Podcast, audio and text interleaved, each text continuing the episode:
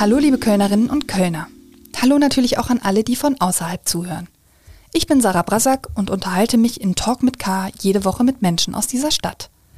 Heute spreche ich mit Hugo Winkels und Uwe Weiler vom Team der Cologne Pride, die am Samstag begonnen hat und die bis zum 5. September geht.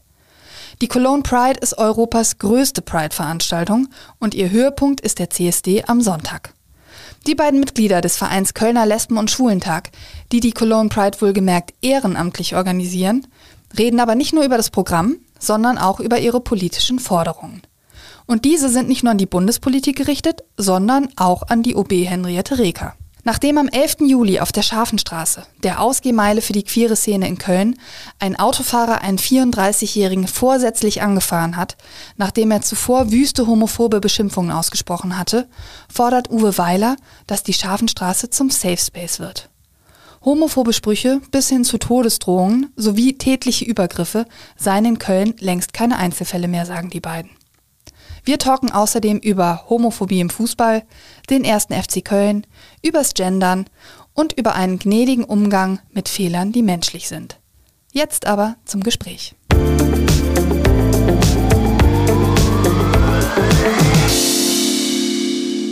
Herzlich willkommen zu Talk mit K, lieber Hugo Winkels und lieber Uwe Weiler.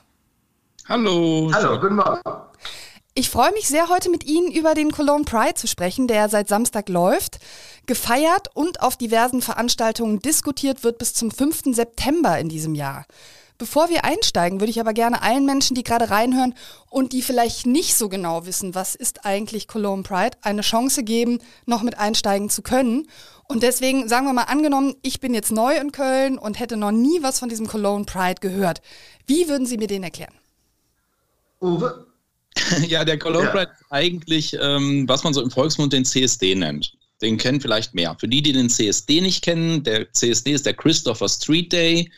Ähm, da wird jedes Jahr auf Missstände hingewiesen und auf äh, Versäumnisse in der Politik, was äh, queere Politik angeht. Also LGBTQI ähm, dieses sperrige Wort ähm, von Lesben, von Schwulen, von Trans, von, von Interpersonen.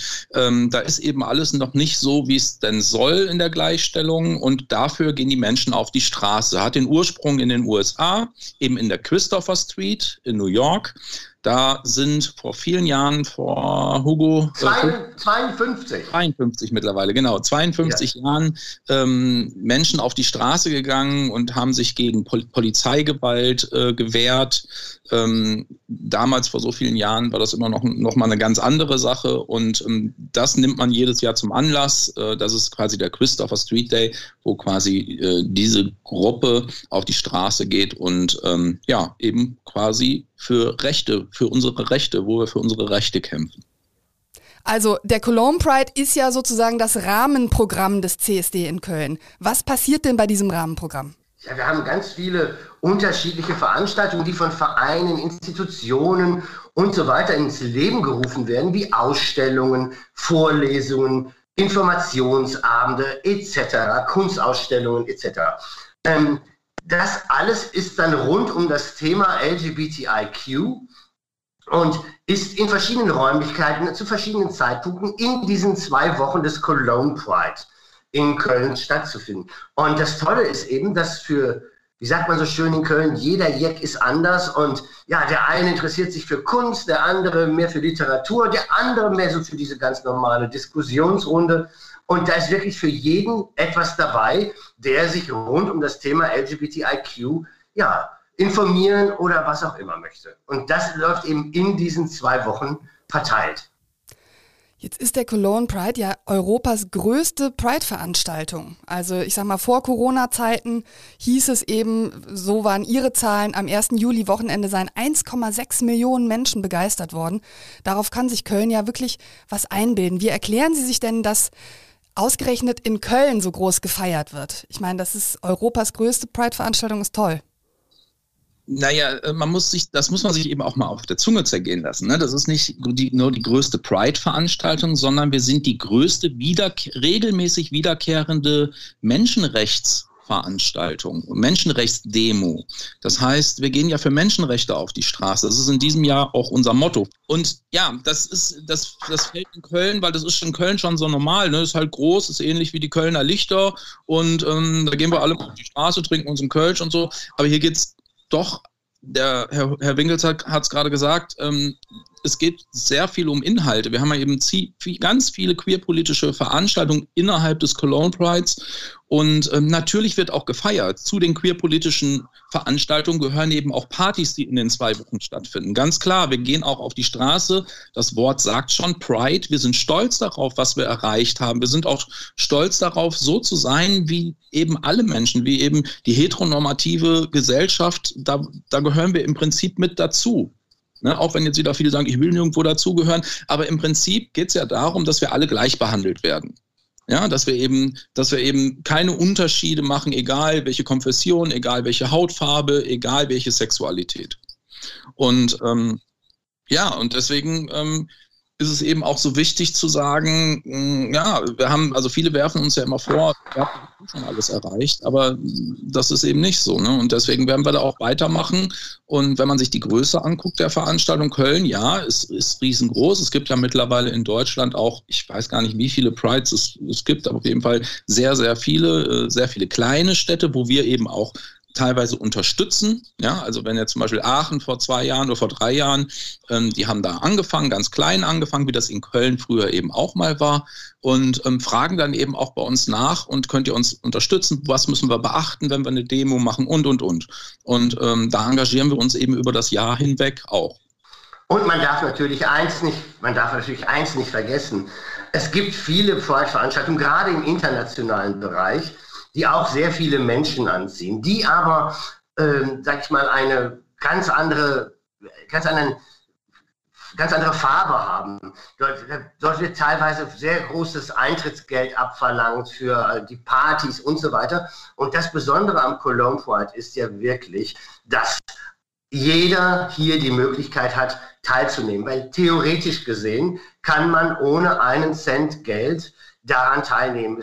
Die reine Energie hat uns in den letzten Jahren immer unterstützt mit Wasser. Das heißt, theoretisch kann ich da hinkommen, mich mit Reinenergiewasser äh, äh, betrinken und äh, an allem teilnehmen. Und das ist eben uns auch ein ganz, ganz großer und wichtiger Punkt, dass wir diesen Cologne Pride oder auch das CSD-Wochenende für jeden Menschen zugänglich machen und ermöglichen. Das ist uns ganz, ganz wichtig. Ich würde über, äh, gerne auf die politische Dimension gleich noch zu sprechen kommen, würde aber jetzt gerne auch ähm, über den Cologne Pride unter Corona-Bedingungen sprechen. Das war ja in letztem Jahr sehr, sehr schwierig alles. Am Ende hat die Parade dann im Oktober stattgefunden und war dann eine Fahrraddemo. Ähm, wie schwer ist es eigentlich für Sie als Veranstalter jetzt so ein Cologne Pride unter auch jetzt in diesem Jahr Corona-Bedingungen zu organisieren? Was fällt dem vielleicht auch zum Opfer? Naja, das ist ja immer so ein bisschen Lotteriespiel, wenn man mal ehrlich ist. Ne? Wie man es macht, macht man es falsch und hinterher wissen es auch immer alle besser. Ähm, dieses Jahr haben wir, glaube ich, Glück. Also auch mit der neuen Corona-Schutzverordnung, die jetzt rausgekommen ist, die spiegelt so ein bisschen in die Hände, hätte auch anders aussehen können. Ähm, wir haben aber auch ein, ein gesellschaftspolitisches, ein, einen gesellschaftspolitischen Auftrag in dieser Stadt. Ne? Ähm, das heißt, eben weil es eben nicht nur eine Party ist, können wir nicht einfach so sagen, ich meine, ne, manche sagen auch, warum habt ihr denn nicht einfach mal zwei Jahre abgesagt? So, aber zwei Jahre, also unsere Forderungen machen auch keine zwei Jahre Pause. Und deswegen ähm, sind wir natürlich immer, in, stehen wir auch unter so einem ja, Druck, dass wir sagen, wir müssen auf jeden Fall irgendwas machen, damit eben unsere, unsere Themen nicht unter den Tisch fallen und auch bei, dem, bei der Politik nicht unter den Tisch fallen. Ne? Also es ist natürlich auch so, wenn wir, wenn wir eine Demo machen, selbst letztes Jahr die Fahrraddemo ähm, und, und auch bei, der, bei dem ganz normalen Cologne Pride, also unter Nicht-Corona-Bedingungen und dieses Jahr glaube ich auch, weil wir recht groß werden, glaube ich, ähm, ist es so, dass die Presse natürlich auch groß darüber berichtet. Ich meine, wir finden auch in der Tagesschau statt, als Beispiel.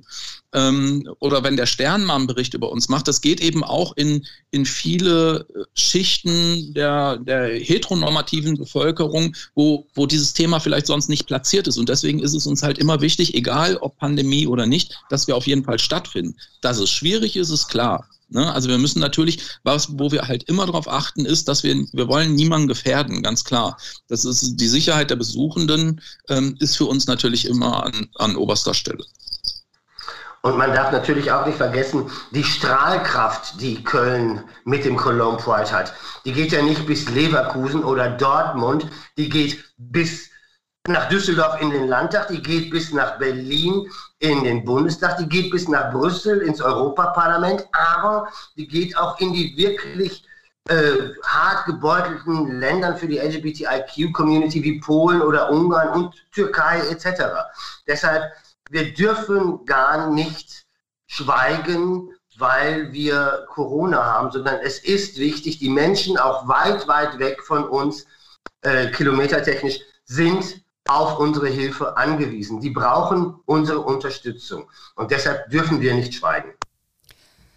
Das Motto ist ja das gleiche geblieben wie im vergangenen Jahr. Für Menschenrechte, viele gemeinsam stark. Und Sie sagen ja auch völlig zu Recht, das ist natürlich ein Motto, was letztlich auch zeitlos ist. Das könnte man also auch 2022 wieder nehmen.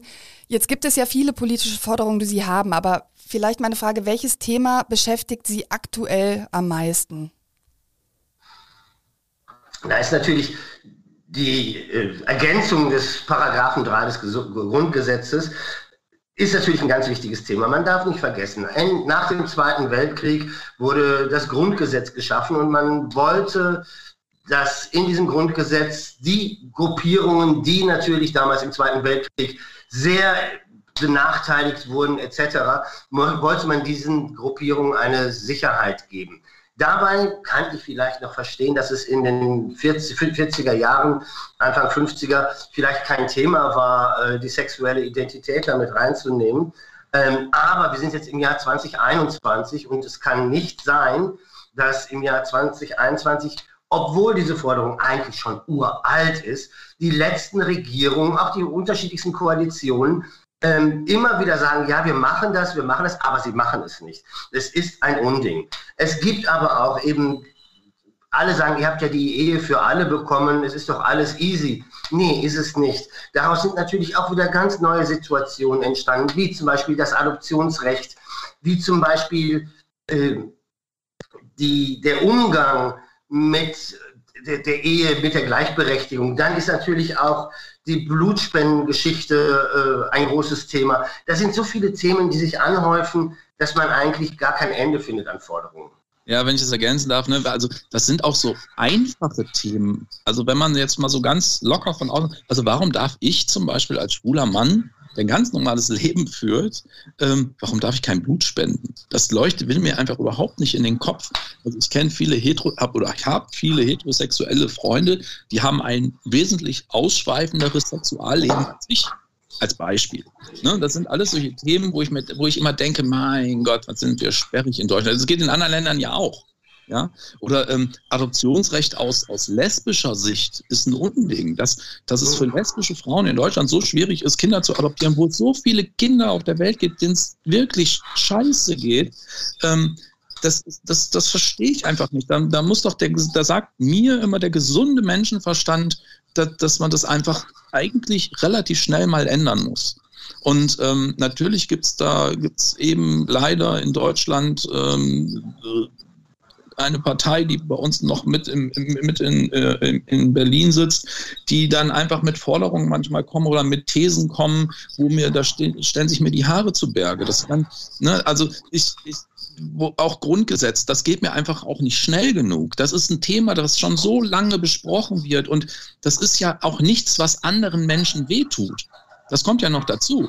Ne? Also wenn man, das tut ja niemandem weh, wenn man das ändert, sondern das schließt uns einfach mit ein. So, das, das schafft einfach Gerechtigkeit. Und deswegen, das, das, das sind alles solche so kleinteilige Themen oder in Teilen großteilig, aber das sind eben alles Themen, die man relativ schnell mal ändern könnte. Und ähm, ich werde immer böser und, und bin da echt sauer, dass unsere Regierung nicht fähig ist, so so einfache Dinge mal schnell zu ändern. Dass, dass das alles besprochen werden muss, ist natürlich klar. Dass man eben auch aufpassen muss und dass man eben, dass man jetzt nicht das Grundgesetz mal eben so schnippi-schnappi ändern kann, ist auch klar. Aber das ist ja nun mal auch durch Fachgremien gegangen und, und, und. Das ist ja alles schon passiert.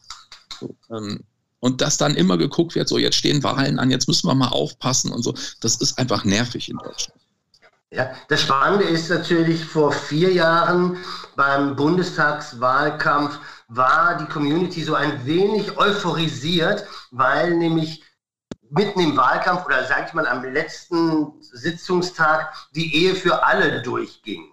Ja, und äh, somit waren die Parteien alle so, oh, ihr habt doch jetzt alles. Das ist jetzt aber vier Jahre später komplett anders. Und ich freue mich, dass wir eben auch politische Gäste bei uns haben werden und genauso zum Beispiel Thema ähm, Blutspenden. Karl Lauterbach, den wir ja alle kennen und der natürlich, was Virologie und so weiter, äh, ein sehr anerkannter Mensch ist, den werde ich dann natürlich auch genau darauf anfragen und werde sagen, Herr Lauterbach, warum? Warum dürfen wir kein Blut spenden? Was ist, und genau diese Themen möchten wir eben in diesem Jahr wieder auch vor den Menschen, mit den Menschen ausdiskutieren und die Politik da nicht einfach stehen lassen und sagen, ja gut, mach doch einfach. Wir wollen wieder Teil des Ganzen sein und das wird dieses Jahr auch passieren. Herr Weiler, Sie haben eben schon die AfD angesprochen und Sie haben auch neulich im Kölner Stadtanzeiger gesagt, der Ton ist rauer geworden. Vielleicht können Sie das nochmal erklären. Wessen Ton ist rauer geworden? Ja, Sie haben es ja gerade schon gesagt. Also wenn ich mir heute Debatten teilweise angucke, die im Bundestag geführt werden, ähm, da, da, da, da stelle ich mir manchmal die Frage, warum schmeißen die die Menschen? Warum, warum muss man sich auch als Politiker sowas gefallen lassen, was die, was die teilweise äh, äh von sich geben? So, das ist, das ist ja also sehr schwieriges Thema, aber ähm, es ist einfach, wir müssen aufpassen, dass wir uns auch unsere erkämpften Rechte, die wir jetzt haben, dass die nicht plötzlich wieder verloren gehen. So, ähm, das ist auch nochmal ein ganz anderes Thema. Äh, früher hat man gesagt, so das und das und das wollen wir erreichen. Heute muss, muss man zusätzlich noch aufpassen, dass uns nicht irgendwas hinten durch die Hintertür wieder weggenommen wird. Ähm, und das, die, die, die Vielfalt in den Themen ist einfach auch groß. Ne? Wir, haben, wir sehen das ja auch bei uns. Wir sind, ich glaube, früher Früher war der Kampf in Anführungszeichen ein anderer. Ähm, heute spielt, spielen eben auch inter, intersektionale Themen mit rein und so weiter. Das, das Themenfeld ist auch viel breiter geworden. Ne? Wir haben viel, die auch innerhalb der Community, muss man sagen, wir sind auch kleinteiliger geworden in der Community, ähm, was die verschiedenen Sexualitäten angeht und so weiter. Ähm, die Arbeit wird nicht einfacher. Herr Winkels, Sie haben im Kölner Stadtanzeiger neulich erzählt, ähm, die Situation sei auch in Köln angespannter als in den 90er Jahren. Damals konnte ich mit meinem Freund Hand in Hand über die Ringe gehen. Heute würde ich mir das überlegen, haben Sie gesagt. Das heißt, wir reden nicht nur über die AfD im Bundestag, sondern wir reden auch über Köln. Ja, wir, wir reden über eine Veränderung in der Gesellschaft. Ähm, diese sozialen Medien haben da, glaube ich, einen ganz großen Einfluss auf diese Entwicklung gehabt, weil die Leute auf einmal in stillen, anonymen Kreisen sich auf einmal irgendwelche Äußerungen erlauben können und dann auf einmal ein Selbstbewusstsein erlangen und meinen, damit dann rechtsradikalen oder homophoben oder was auch immer Äußerungen gesellschaftsfähig auf der Straße auch zu tätigen. Und wenn ich mir die Europameisterschaft anschaue, als auf einmal alle ganz laut geschrien haben, oh, warum kann man ein, Regen, ein Stadion nicht in Regenbogenfarben beleuchten? Das war doch im Grunde genommen ein Witz. Die Leute wussten doch gar nicht, was in Ungarn und in Polen abging. Das war doch einfach mal so, ach, bunt ist doch schön. Ich glaube, dass viele gar nicht wussten, was dahinter steckt. Und es ist ein ganz wichtiges Thema, was da passiert ist, um die Leute zu informieren. Aber das muss jetzt noch viel mehr werden, damit ich auch in Zukunft wieder mit meinem Partner Hand in Hand über den Ring laufen kann, will und werde. Also ich mache das immer, weil ich, weil ich eben auch ein sehr, sehr selbstbewusster Mensch bin. Aber wenn man eben nicht so ein, so ein oder wenn man vielleicht jünger ist oder wenn man eben nicht so ein ausgeprägtes Selbstbewusstsein hat, ähm, ist es, glaube ich, für viele Menschen auch in Köln schwierig. Ich meine, wir, wir haben vor ein paar Wochen ähm, auf der Scharfenstraße, die hier in Köln eben ein Hotspot der, der, ähm, der queeren Bewegung ist, ähm, wo abends ja auch gefeiert wird, ähm, da ist vorsätzlich jemand mit dem Auto angefahren worden. Das muss man sich mal vorstellen. Also, ähm, ne, also das, da gab es vorhin eine Auseinandersetzung, da setzt sich ein Mensch oder sitzt ein Mensch im Auto, macht einen Rückwärtsgang rein und fährt bewusst jemanden an. So, wenn ich auf, ich bin, wenn ich auf der Scharfenstraße stehe, wie oft fahren da Autos vorbei und schreien, ey, scheiß Schwuchteln und also der, das ist in Köln auch nicht so, obwohl wir eine Metropole sind, ähm, und auch wenn wir jetzt eine queere äh, Metropole sind, dass hier alles Haiti-Tai ist. Ähm, und ich erlebe das auch. Also ich habe meine ersten sechs Jahre in Köln auf der Scharfenstraße gewohnt. Über dem Corner, eine der ältesten schwulen Kneipen, der eine oder andere kennt die vielleicht. Ähm, und ich wohne jetzt auch direkt um die Ecke der Scharfenstraße. Also ich kriege hier sehr genau mit, wie sich so ähm, so der Spirit verändert inner, innerhalb der Community. Und man muss wirklich sagen, ähm, früher war alles ein bisschen familiärer und man hat sich schon ein bisschen sicherer gefühlt. Wenn ich heute nachts auf der Scharfenstraße stehe, puh, da ist da ist auch teilweise, das vermischt sich jetzt, gerade jetzt in Corona-Zeiten, hat sich das auch so vermischt mit, mit sehr vielen Menschen, die dann wirklich total strunzbesoffen sind, die teilweise gar nicht queer sind, sondern von den Ringen jetzt auf die Scharfenstraße kommen. Das durchmischt sich alles so ein bisschen. Und da ist die Stimmung schon manchmal sehr geladen, muss man ganz ehrlich sagen. Und da fühle auch ich mich nicht wohl. Können Sie das früher einordnen? Also wann war früher, wann sind Sie auf die Scharfenstraße zuerst gezogen? Das war so vor 25 Jahren. Aber, aber das war nicht nur vor 25 Jahren so, das war vor zehn Jahren auch noch so, dass es familiärer war und das ist alles. Also wir müssen jetzt nicht sagen, das ist ja schon ein Vierteljahrhundert her. Also das ist eine Entwicklung, würde ich sagen, in den letzten fünf bis zehn Jahren, wo das, das sich gehäuft hat. Der Vorfall, den Sie gerade angesprochen haben, Herr Weiler, das war am 11. Juli. Und äh, die Stadt hat ja darauf auch reagiert und hat den Gastronomen dort zum Beispiel Absperrgitter auch zur Verfügung gestellt. Ähm, wie ist das? Ist dieser Vorfall noch ein großes Thema auf der Scharfenstraße? Bleibt die Angst oder kann man sagen, da wird schon jetzt wieder überwiegend auch, auch ähm, unbelastet gefeiert? Das ist nicht nur ein großes Thema auf der Scharfenstraße, es ist vor allem ein großes Thema auch innerhalb der Stadt. Also ne, man jetzt zu sagen, wir stellen jetzt mal vorübergehend, bieten wir den Gastronomen die Möglichkeit, kurzfristig, wenn es denn nötig ist, da diese Absperrungen einzuziehen, ist ja keine dauerhafte Lösung. Wir haben jetzt bald ein CSD. So, wir fordern dass diese Scharfenstraße eben an den Wochenenden, Freitags, Samstags verkehrsberuhigt bzw. gesperrt wird und zwar dauerhaft. So, das ist eine ganz konkrete Forderung an die Politik, die wir haben. Wir sitzen ja auch äh, in der Stadt AG LST, ähm, ein Gremium der Stadt Köln, äh, dem die Oberbürgermeisterin vorsitzt. Ähm, und da haben wir das jetzt in der letzten äh, vorbereitenden Sitzung, das werden wir auch in der Sitzung jetzt äh, Anfang September ähm, nochmal ganz klar auf den Tisch bringen, dass es dann eine konkrete Forderung gibt und dass hier eben gehandelt werden muss. Mit dem Hintergrund, und das verstehen die Leute und eben auch die Verwaltung in Köln teilweise nicht, ähm, dass wir, wir haben in Köln circa 10% queere Bevölkerung. So, für diese 10% queere Bevölkerung haben wir eben sehr, sehr wenig Safe Spaces. Diese Schutzräume. Schutzraum, da, wenn ich abends unterwegs bin auf der Scharfenstraße und ähm, ein, ein, äh, ein, ein, eine Führungsperson aus dem Ordnungsamt mir sagt, Schutzräume, äh, äh, ähm, Safe Space gibt es nicht in Köln. Wir behandeln hier alle gleich.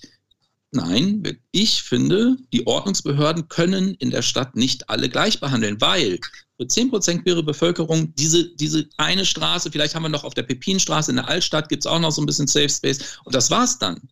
Ja, das ist ja sehr, sehr wenig Raum für diese Menschen. Ich kann aber dann, wenn jetzt als Beispiel die Straße mal geräumt wird, die Scharfenstraße, wie das in der Pandemie ja passiert ist, kann ich aber im Zweifel einer einer äh, Transperson nicht sagen, ja, jetzt verteile ich halt in der Stadt, gehe halt auf die Zülpicher Straße, da kriegt sie und im, im Zweifel eben auf die Mappe. So, das ist, und das muss die, finde ich, die Verwaltung eben auch verstehen. Das gehört für mich eben auch in einen Forderungskatalog, den wir jetzt gerade, der ist gerade in der, in der, äh, in der Endphase. Ähm, die Stadt Köln gibt ein, ein, ein ähm, ja, ein, ein Katalog mit Forderungen oder beziehungsweise mit, mit Dingen heraus, die Stadt Köln im queeren Kontext sich auf die Fahne schreiben möchte. Da gehört sowas ganz klar mit rein. Da müssen eben auch entsprechend Ordnungsamt, äh, Ord, Ord, Ordnungsamtsbeamte geschult werden und, und, und. Ähm, ne? Also das ist, man sagt ja immer, ja, da müssen wir ja vielleicht auch die Zülpicher Straße, da müssen wir auch den Volksgarten und so weiter. Nee, für die heteronormative Bevölkerung gibt es eben viel, viel mehr Raum. Es gibt eben ein, ein, um ein vielfaches größeres Angebot. Das muss, und das muss man immer in, im Hinterkopf haben, wenn wir sagen, okay, sperrt doch mal die Scharfenstraße. So, das eben, wir haben eben sonst nichts. So, und das ja. ist die Krux bei der Sache. Jetzt gibt es von der Bezirksvertretung Innenstadt. Am 2.9. ist die nächste Sitzung, sind wir auch mit, werde ich auch mit dabei sein. Ähm, dann gibt es natürlich die Anwohner an der Scharfenstraße. So, dann ich habe ich, ich hab einen Brief vorliegen von einer Anwohnerin an den Bürgermeister Innenstadt äh, für, für das Fädel, ähm, wo sie schreibt, ich bin vor ein paar Monaten, ich weiß es nicht genau, den Zeitraum, bin vor ein paar Monaten aus Nippes in die Scharfenstraße gezogen. Ist aber ganz schön laut hier, das geht so nicht weiter. Ja, da frage ich mich, da packe ich mir doch an den Kopf. Also wenn man da, ne, also wenn man dann wirklich in eine Straße zieht, wo ich doch augenscheinlich, selbst wenn mittags alles zu ist, sehe, da sind, weiß ich nicht, wie viele Kneipen. Ja, dass ich, dass es da ein bisschen lauter werden könnte, ähm, das ist nun mal so. Das ist also so wie meine, an den Flughafen zu ziehen und dann zu sagen, oh, hier ja, gibt es aber genau. Flugzeuge. Mhm. Ist, ne? Und da, dann, dann muss man eben auch mal, da muss man vielleicht auch von Seiten der Stadt abwägen, was das Interesse der Bevölkerung ist gegenüber einzelnen Beschwerdeführern. So, da muss man, da muss man eben auch, auch dann mal schauen. Ne? Also es geht, ich frage mich immer, warum geht warum gibt es denn in anderen Städten Straßen, die Partystraßen sind oder die dann eben komplett gesperrt werden von mir aus? So, warum kann man denn nicht die Zülpicher Straße komplett sperren? Warum kann man nicht die Zülpicher Straße, den, den von mir aus dem Volkgarten oder eben diese, diese Hotspots, dann lass die doch zu, zu Party-Hotspots machen. Wo ist das Problem? Ich finde, das bereichert auch eine Stadt. Das kann eine Stadt unheimlich bereichern. Warum ist es in Köln nicht möglich? Oder warum, warum gibt es keine Bestrebungen aus der Politik? Das muss ja gar nicht umgesetzt. Aber ich möchte so ein bisschen auch den Willen in diese Richtung aus der Politik sehen. Und der fehlt mir. Gut, mit der Zülpicher Straße haben wir jetzt natürlich ein weiteres Fass aufgemacht, aber zum Thema Safe Space, ich würde gerne noch einen Gastronomen auf der Scharfenstraße zitieren. Ähm, äh, das war im Express, da wurde der befragt und er sagte wörtlich, verbale Angriffe stehen nicht mehr nur am Wochenende auf dem Plan, sondern begegnen uns täglich. Man wird auf der Straße mit Worten wie Drecksschwuchtelpack angegriffen, mit Flaschen beworfen und mit Drohungen wie ich stech dich dreckiges Homopack ab, ihr habt kein Recht zu leben. Das ist wirklich eine absolut entsetzliche Schilderung und und unterstreicht äh, in meinen Augen auch die Forderung, dass man die Scharfenstraße jetzt nicht so behandelt wie eine Zülpicher Straße, sondern man da als Stadt vielleicht etwas schneller dann ähm, auch dabei ist, äh, ja, den Menschen dort zu helfen, die solche Beleidigungen über sich ergehen lassen müssen und auch solche tätlichen Angriffe. Ja, und da kommen wir wieder zurück zum, zu meiner Äußerung bezüglich Hand in Hand über den Ring gehen. Wenn wir natürlich die Situation schon in der Scharfenstraße haben, dann können Sie sich vorstellen, wie die Situation am Ring ist oder, oder, oder an anderen Stellen. Und wir müssen einfach nicht nur dafür kämpfen, dass Stadien bunt werden, sondern wir müssen dafür kämpfen, dass die Menschen auch verstehen, um was es hier geht. Es sind schlicht und ergreifend lediglich Menschenrechte. Nicht mehr und nicht weniger. Ich kann da vielleicht mal ergänzen. Früher, also ich sag jetzt mal vor, vor sechs, sieben, acht Jahren, war ich immer jemand, der gesagt hat, wenn es um dieses Thema geht, Gewalt innerhalb der Community und so, habe ich immer gesagt, ja, Leute, lasst, ich glaube, das wird immer alles ein bisschen hochgepusht. Ne? Wenn dann jemand mit ähm, als Drag verkleidet abends nach Hause in der U-Bahn verprügelt, ist das natürlich schlimm, gar keine Frage. Aber es waren für mich dann früher immer so Einzelfälle. Ich habe immer gesagt, ja, aber es ist jetzt auch nicht so, dass jetzt jeden Tag da jemand so, ich glaube, auf Ringen wird auch, werden auch fast jeden Abend wahrscheinlich, ich, ich weiß da nicht so genau Bescheid, aber da werden, glaube ich, viel häufiger eben, wenn, wenn da jemand passt deine Nase nicht, dann wirst du halt verprügelt auf dem Ring. So, ne? Ich glaube, das passiert eben auch in der, in der, in der heteronormativen Welt sehr, sehr häufig so. Und da ist, ich glaube nicht, dass wir so ein großes Problem haben. Das hat sich, da hat sich meine Einstellung komplett geändert. Also ist, man sieht schon ganz deutlich, dass, dass ähm, das, was der äh, Hugo gerade gesagt hat, dass dieses dass die Menschen eben viel enthemmter sind und gerade junge Menschen. Und das glaube ich auch, dass es eben durch, durch Social Media und so, ähm, dass man sich da viel, viel leichter pusht und ja, dem muss man eben entgegentreten. Also ähm, also ja, also ich habe da wirklich meine Meinung extremst geändert und ich, es ist ganz klar, dass da eben ähm, auf jeden Fall Handlungsbedarf besteht. Als ich das Zitat von dem Gastronomen auf der Scharfenstraße eben gelesen habe, deswegen habe ich es ja eben auch zitiert, das zeigt ja ganz deutlich, ähm, das ist nicht was, was alle drei Wochen passiert ähm, und trotzdem schlimm ist, sondern das ist wirklich was, was sehr, sehr häufig im Kleinen äh, wie im Großen passiert. Stichwort Fußballstadien. Ich meine, dass die, ähm, äh, dass die äh, Regenbogenfarben bekommen, ist ja eine Sache, aber ich habe gerade auf dem äh, Weg äh, hierhin in die Redaktion in der Bahn gesessen und da scrollt man ja immer so seine Facebook-Timeline dann durch und guckt, was gibt's Neues. Und da habe ich dann zum Beispiel gelesen, dass Jürgen Klopp die homophoben Fußballgesänge ähm, von Liverpool-Fans verurteilt hat. Ne? Das heißt, also man, es, es, geht ja, es vergeht ja kein Tag, wo man nicht auch irgendwas liest. Ähm, und jetzt bin ich ja auch in der glücklichen Situation, mir nicht vorstellen zu müssen, wie sich das anfühlt, wenn Menschen ein Lied gegen mich singen. Wie geht es Ihnen, wenn Sie solche Nachrichten jeden Tag in Ihrer Facebook-Timeline oder woanders lesen? Also es ist ja so. Der, der erste FC Köln, unser Verein in dieser Stadt, ist, und das darf man einfach nicht wegignorieren, der einzige Bundesliga-Verein, und ich rede jetzt von 36 Vereinen, erste und zweite Bundesliga, der an einer CSD-Demonstration mit einem Wagen teilnimmt. Die anderen sagen zwar auch, ja, Vielfalt, Diversity, der DFB erzählt da auch einen von und so weiter, aber es passiert nichts. Sind wir wieder bei der, sind wir wieder wie bei dem Thema äh, Stadt Köln, man redet darüber, aber es passiert nichts.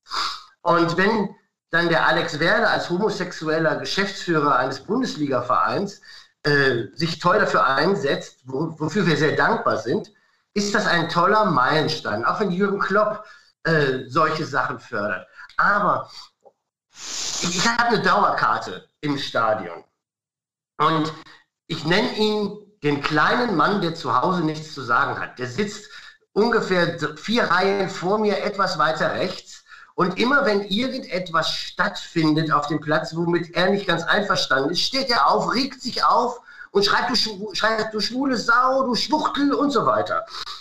Obwohl der Spieler, der diesem, dem dieser Fehler gerade unterlaufen ist, verheiratet und drei Kinder hat. Ähm, und dann bin ich zu ihm gegangen und habe gedacht, warum er denn dieses schreit. dann denke ich, ja, das macht man halt so.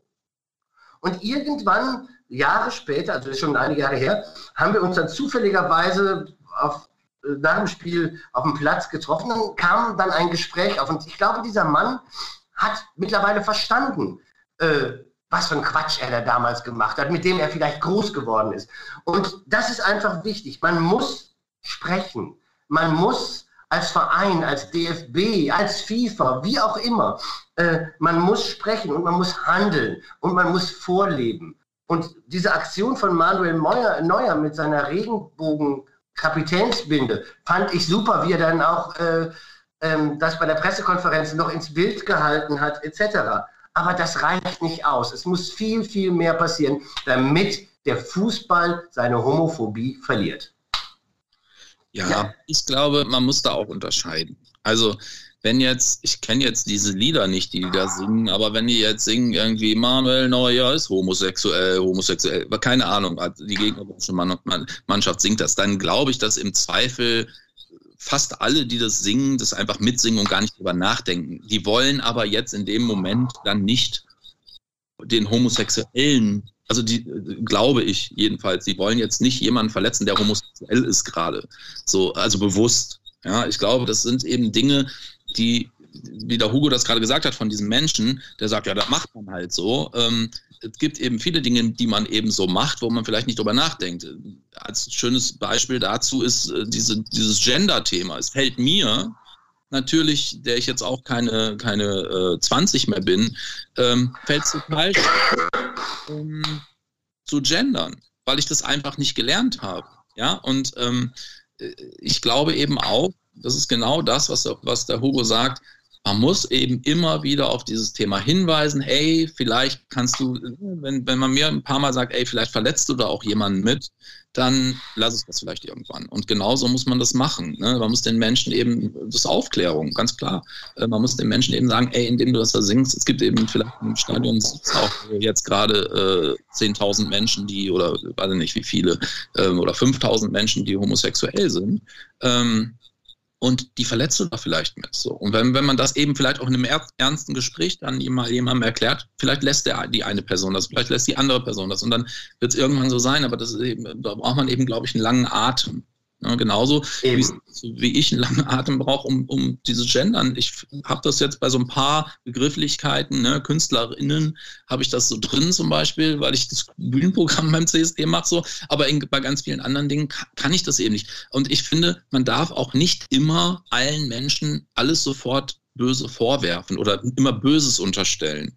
Nur weil ich nicht, nicht gendern kann, also, ne, äh, also weil ich das nicht gelernt habe und das eben vielleicht manchmal nicht so, deswegen bin ich ja nicht, will ich niemanden ausschließen, deswegen finde ich niemanden doof, der, der, der eben jetzt kein Mann ist oder keine Frau ist. So, ähm, ich kann es halt nicht. So, ich habe es halt nicht gelernt und ich, ich arbeite dran. Ja, ich bin eben, wenn man mir sagt, mal, ich möchte gerne den ich zum Beispiel als Mann lese, der mir aber dann sagt, ich würde gerne als Sie angesprochen werden, dann mache ich das, dann bemühe ich mich. Dann kann es mir aber trotzdem in, im Gespräch passieren, dass ich in, nach einer halben Stunde ihn, ihn, oder sie wieder falsch anspreche. So, das mache ich ja nicht, weil ich böse bin oder weil ich jemandem was, ne, was Böses möchte, sondern weil ich es einfach nicht anders kann. So, das ist ein Lernprozess. Das ist auch innerhalb der Gesellschaft ein Lernprozess. Und da ist eben, ähm, ja, steht da Tropfen hüllt den Stein. Das muss man eben dann immer beibehalten. Finde ich einen ganz wichtigen Punkt. Also, ähm, dass man auch sagt, äh, wir müssen uns sozusagen in einem gewissen Rahmen jedenfalls, ähm, müssen wir auch geduldig miteinander sein. Definitiv, ja, auf jeden Fall. Und das ist eben, ich sage es ja vorhin, in dieser schnelllebigen Zeit, ähm, und das ist einfach auch das Problem in vielen Situationen, dass diese Geduld und diese Toleranz auch anderen gegenüber auch innerhalb unserer Community und in anderen Bereichen der Gesellschaft bei jungen Leuten oft hapert. Und da muss man dran arbeiten, dass wir uns wieder Zeit geben, dass wir uns auch wieder Fehler zugestehen und so weiter. Und nicht einfach, wie Uwe das gerade so schön sagte, wenn ich, ich gehöre auch nicht zur äh, Generation der perfekten Genderisierung. Ähm, und wenn mir das passiert, dann erwarte ich von meinem Gegenüber, dass er mich freundlich darauf aufmerksam macht und sagt, hey, hasse jetzt gerade falsch gemacht oder wie immer und mich nicht irgendwie aggressiv äh, beleidigt oder was immer. Und so, ich, so müssen wir eben, wie ich das bei dem Fußballfan gemacht habe, eben auch ins Gespräch gehen und nicht diesen Menschen einfach direkt verurteilen. Ähm, wir, sind, wir brauchen ein Miteinander und nicht ein Gegeneinander. Apropos junge Leute, es gibt äh, das tolle neue Dating-Format im Fernsehen. Princess Charming ist sogar ja aus Köln und ich kenne sehr, sehr viele Menschen, die das auch ähm, wirklich abgefeiert haben, diese Talkshow, äh, diese Dating-Show, auch weil sie eben äh, sehr unterhaltsam ist, aber auch eben insgesamt sehr respektvoll, was man ja bei Dating-Shows, ähm, die man sonst im Fernsehen gesehen hat, das war ja dann oft eben eher Trash, ne? Äh, siehe The Bachelor. Jetzt gibt's auch ja Prince Charming. Wie stehen Sie zu, zu diesen Formaten? Sind Sie auch Fan? Das ist ja eine persönliche Sache. Also, ne, ich, ich persönlich finde, ich gucke das nicht. So, weil, aber ich gucke auch keine andere Dating-Show, so, weil ja, das interessiert mich ehrlich gesagt nicht. Was, ne, also so, ähm, ich gucke manchmal so, so, so, oder ich finde so Trash-Sachen, wenn sie richtig Trash sind, äh, finde ich sehr unterhaltsam. Das ist halt kein Bildungsfernsehen, ganz klar. Ähm, so, aber das muss für mich dann auch nicht äh, queer sein oder schwul sein oder lesbisch sein, sondern ähm, ich finde, man sollte diese Shows dann einfach durchmischen. So, ne? es muss jetzt immer, also dieses, ich, ich mag dieses, ähm, ja, dieses Ghetto-Bilden nicht. So, ne? Warum muss das jetzt eine reine schwule äh, Dating-Show? Warum kann man nicht bei einer Dating-Show immer mal jemanden einbinden, der homosexuell ist, oder? Ne? Also das fände fänd ich dann besser.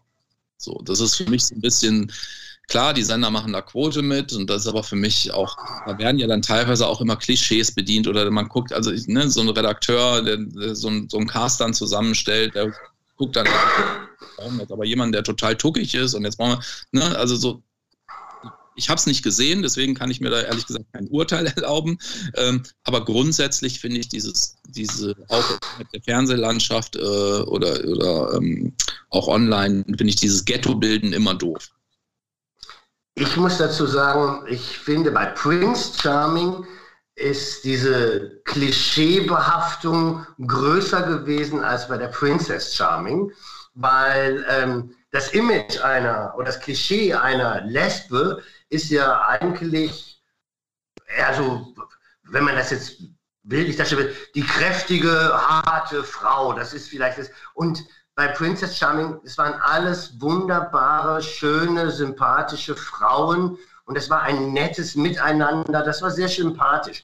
Beim Prince Charming hingegen war es wirklich sehr klischeebehaftet und äh, ja, vielleicht ist die Arbeit rund um schwule Männer leichter humoristisch anzupacken als mit lesbischen Frauen. Ich weiß es nicht, was der Hintergrund dabei ist, aber ähm, ich glaube, beide Sendungen haben aber letztendlich äh, der Community gut getan, weil eben die Protagonisten und sonstigen Teilnehmenden ähm, alle sehr sympathisch waren und man dort im Gegensatz zum Bachelor, sage ich jetzt mal, wo man dann so wirkliche äh, seltsame Persönlichkeiten teilweise aus irgendwelchen Ecken Deutschlands holt, ähm, glaube ich, dass das gut getan hat, weil alle quer durchs Programm relativ sympathisch und natürlich und normal waren. Und es gibt wirklich Leute, wir dürfen natürlich nicht vergessen, in Köln ist die Situation anders. Es gibt Leute, die kennen keinen Schwulen oder keine Lesbe in ihrem Kleinstädtchen, in ihrem Dorf oder was auch immer. Und das ist für die vielleicht auch der erste, ja, die erste Begegnung. Meine Nichte, mittlerweile fast 30 Jahre alt, hat damals mit 12 beziehungsweise 14 Jahren die Sendung Bauer sucht Frau mit den Eltern einer Freundin geschaut und damals gab es dieses homosexuelle Paar und diesen homosexuellen Bauern, der dann auch seinen Partner gefunden hat, etc. Und die Eltern haben sich dann darüber echauffiert das wäre ja ein Skandal und es wäre ja ekelhaft und so weiter. Und dann steht meine junge Nichte auf und sagt, Sie haben doch gar keine Ahnung. Mein Onkel ist schwul und der ist total toll und wenn, wenn ich ihn besuche und, und diese Eltern hatten einfach das Problem, dass sie noch nie in ihrem Leben Kontakt zu einem homosexuellen Menschen hatten und dann einfach dieses Klischee behaftet haben und dieses Image im Kopf hatten, die sind alle schwul, die sind alle tucken, die keine Ahnung das sind Dinge, da, da kann das Fernsehen wirklich helfen. Und ich glaube, gerade mit Prince Charming und Princess Charming ist dort ein bisschen etwas erreicht worden. Wobei man da sagen muss, da kann das Fernsehen aber eben auch extrem schaden. Also wenn ich mir ne, Raffi und Sam oder äh, wie heißt dieser unsägliche ja. Mascarpone, ich weiß keine Maskia, ich weiß nicht, wie er heißt hier, ähm, ja. die, die dann einfach ein Klischee nach dem anderen, die sich benehmen wie die letzten äh, Menschen, da sage ich mir dann, okay, wenn, wenn dann eben jemand äh, irgendwo auf dem Dorf sitzt und sich genau diese Formate anguckt, wo eben diese mega klischeebehafteten behafteten äh, ähm, Homosexuellen auftauchen, ähm, klar, das, das, die, die Medien wollen immer genau das bedienen, weil sie wissen, okay, das bringt Quote, aber das tut der Community, glaube ich, nicht gut. So, und das aber ist, da, mu aber ist, da, da, muss man auch widersprechen, weil die Berichterstattung über den Cologne Pride war früher total klischeebehaftet. Man hat irgendwelche Männer in Lederklamotten gesehen oder in Fummeln oder was auch immer. Und heute ist die Berichterstattung wesentlich objektiver. Es gehen viel mehr Geschichten über Menschen on, on air und es ist, man muss heute, um im Rahmen des Cologne Prides äh, Aufmerksamkeit zu bekommen, nicht mehr irgendwelchen Klischees entsprechen, sondern da geht es heute auch ganz viel um interessante, spannende Hintergrundgeschichten. Und das, finde ich, ist etwas, was wir alle zusammen erreicht haben, dass wir eben in der großen medialen Berichterstattung über diese Veranstaltung nicht mehr nur noch dem Klischee entsprechen. Und ich finde, das ist etwas, da können wir auch stolz drauf sein. Ja, das stimmt. Da hast du, da hast du recht. Ähm, ja, aber wir haben ja über das Fernsehen gesprochen. Mit dem Fernsehen ist es leider ja. so, dass das eben schon äh, oftmals, gerade bei solchen, solchen Formaten, die dann eben so Reality-Shows oder so, dass da eben extremst in die äh, Klischeekiste gegriffen wird. Das, das kann man, kann ja, man klar. Ähm, so, aber du hast recht, bei, bei der Berichterstattung des Cologne Prides, da haben wir ja auch oft für gekämpft, auch bei unseren Pressekonferenzen und so weiter. Ne? Also so, die Kleinigkeit, dass eben immer mehr die Demonstrationen auch Demonstrationen nennen und nicht nur die schrille, bunte Parade. So ist eben, wir sind eine Demonstration, das vergessen eben viele. Ne? Ähm, und ja, mittlerweile auch die Printmedien, ähm, die schreiben dann auch Demonstrationen. So, natürlich gibt es dann, wir sind auch bunt und das soll ja auch so sein. Ne? Natürlich gibt es dann immer auch schöne Bilder von, von Drags, die, die mitlaufen oder äh, von mir aus von den Ping-Poms, die dann dabei sind. Ähm, das gehört ja auch dazu. So. Aber wir sind eben nicht alle. Eben nicht jeder, jeder äh, rennt mit dem Lederhöschen durch die Gegend und hat pinke Klamotten an. So. Ähm, aber ja, das dürfte auch klar sein mittlerweile. Zurück zur Cologne Pride. Was sind Ihre persönlichen Highlights jetzt in diesem Jahr? Jetzt mal abgesehen von der Demonstration. Also mein Highlight ist ganz schlicht und ergreifend, dass es stattfinden wird. Das ist mein Highlight, weil wir haben im letzten Jahr mit der wunderschönen kleinen Version, die sehr toll war, richtig Glück gehabt, weil nach dem Cologne Pride am 11. Oktober gingen die Inzidenzen extrem hoch und alles wurde geschlossen. Und dieses Jahr ist es genau umgekehrt. Also die Inzidenzen gehen auch hoch, aber die neue Corona-Schutzverordnung ermöglicht uns vieles. Und das ist mein Highlight, dass wir wirklich den Cologne Pride 2021 wieder in eine Richtung lenken könnten, dass er bald wieder so aussehen wird, wie wir es bis 2019 gewohnt waren.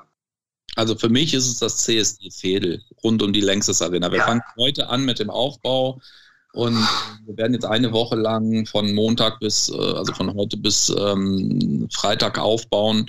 Und das ist für uns schon, muss man sagen, eine Riesenherausforderung. Ne? Man darf ja nicht vergessen, ähm, fast alle von uns sind, machen das ehrenamtlich im Vorstand. Ähm, und da so eine Veranstaltung auf die Beine zu stellen, ist schon wirklich nicht ohne. Wir werden auch da zwei Bühnen haben, äh, eine Kultur- und Tanzbühne, eine große Hauptbühne. Wir werden politisch gute Gäste dabei haben, ähm, interessante Runden. Wir sind ja auch der, also ich kenne das jedenfalls nirgendwo anders, ähm, auch von den großen CSDs. Wir, wir machen ja ganz bewusst auch auf der Hauptbühne, unterbrechen wir zu einer guten Zeit, äh, mitten im, im, also 17 Uhr zum Beispiel am Sonntag, ähm, das Hauptprogramm, das musikalische Programm und, und machen eine Stunde politische Diskussionen mit Bundespolitikern.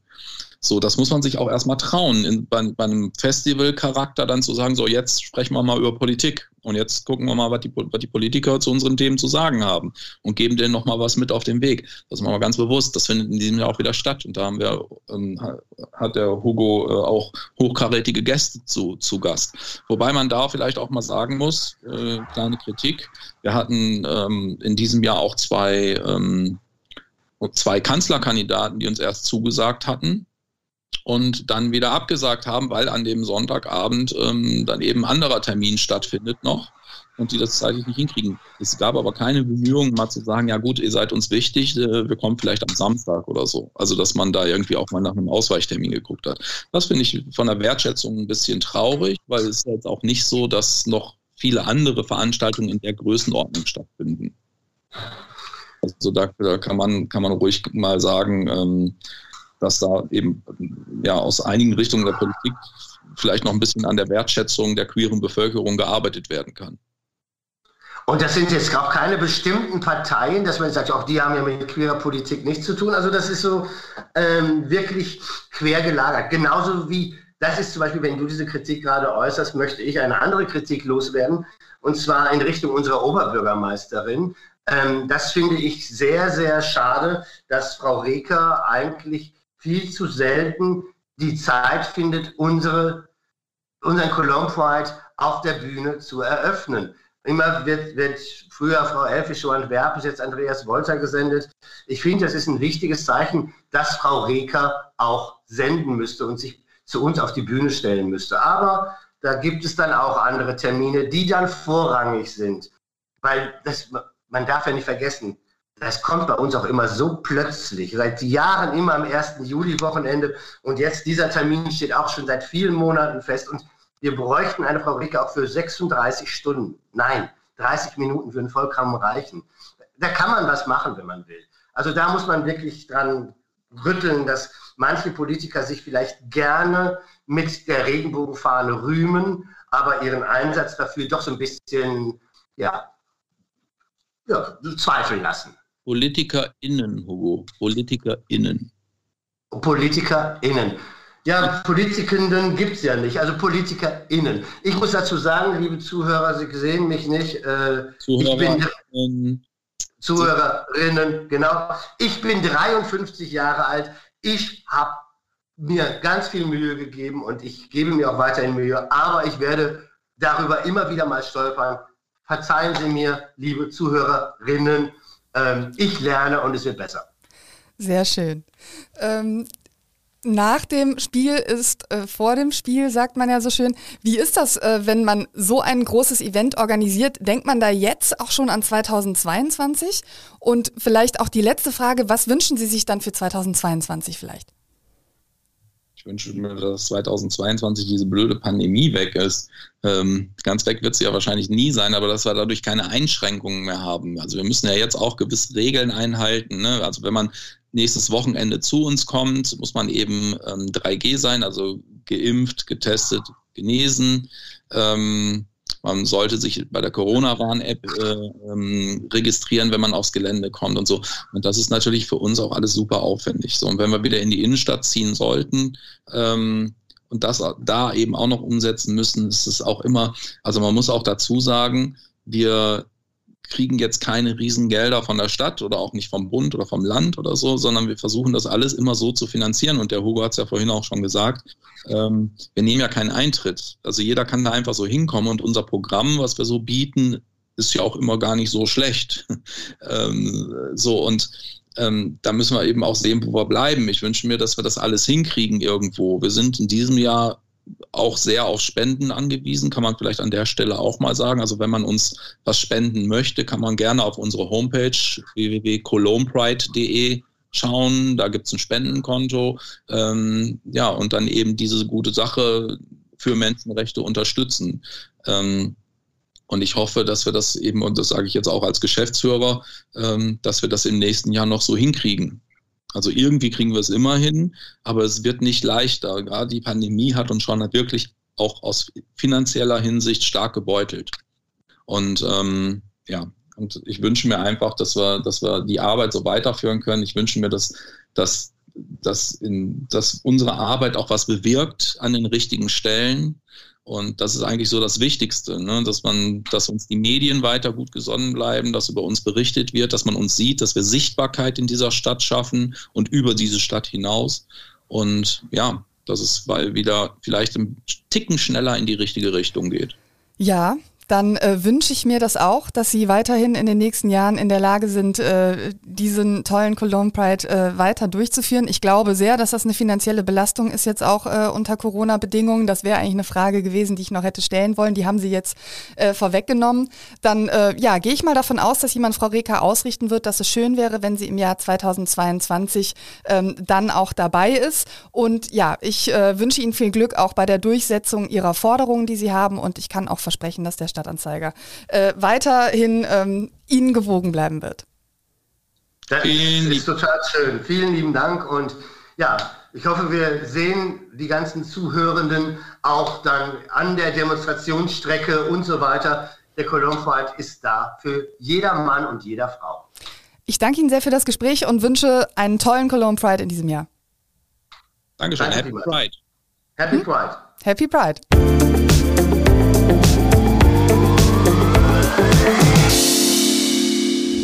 Das vollständige Programm der Cologne Pride finden Sie auf der Internetseite colognepride.de. Ich möchte an dieser Stelle neben weiteren Folgen von Talk mit K, in denen ich unter anderem mit Querbeat spreche oder Caroline Kebekus, auch den Wirtschaftspodcast Economy mit K meines Kollegen Martin Dovidat empfehlen. Beide Podcasts finden Sie auf unserer Internetseite, konkret unter ksda.de slash podcast oder indem Sie das Stichwort Kölner Stadtanzeiger bei einer Podcast-Plattform Ihres Vertrauens eingeben. Sie können die Podcasts dort auch kostenfrei abonnieren, um keine neue Folge zu verpassen. Ich melde mich nächste Woche wieder und sage bis dahin Tschüss, auf Wiederhören und Happy Pride.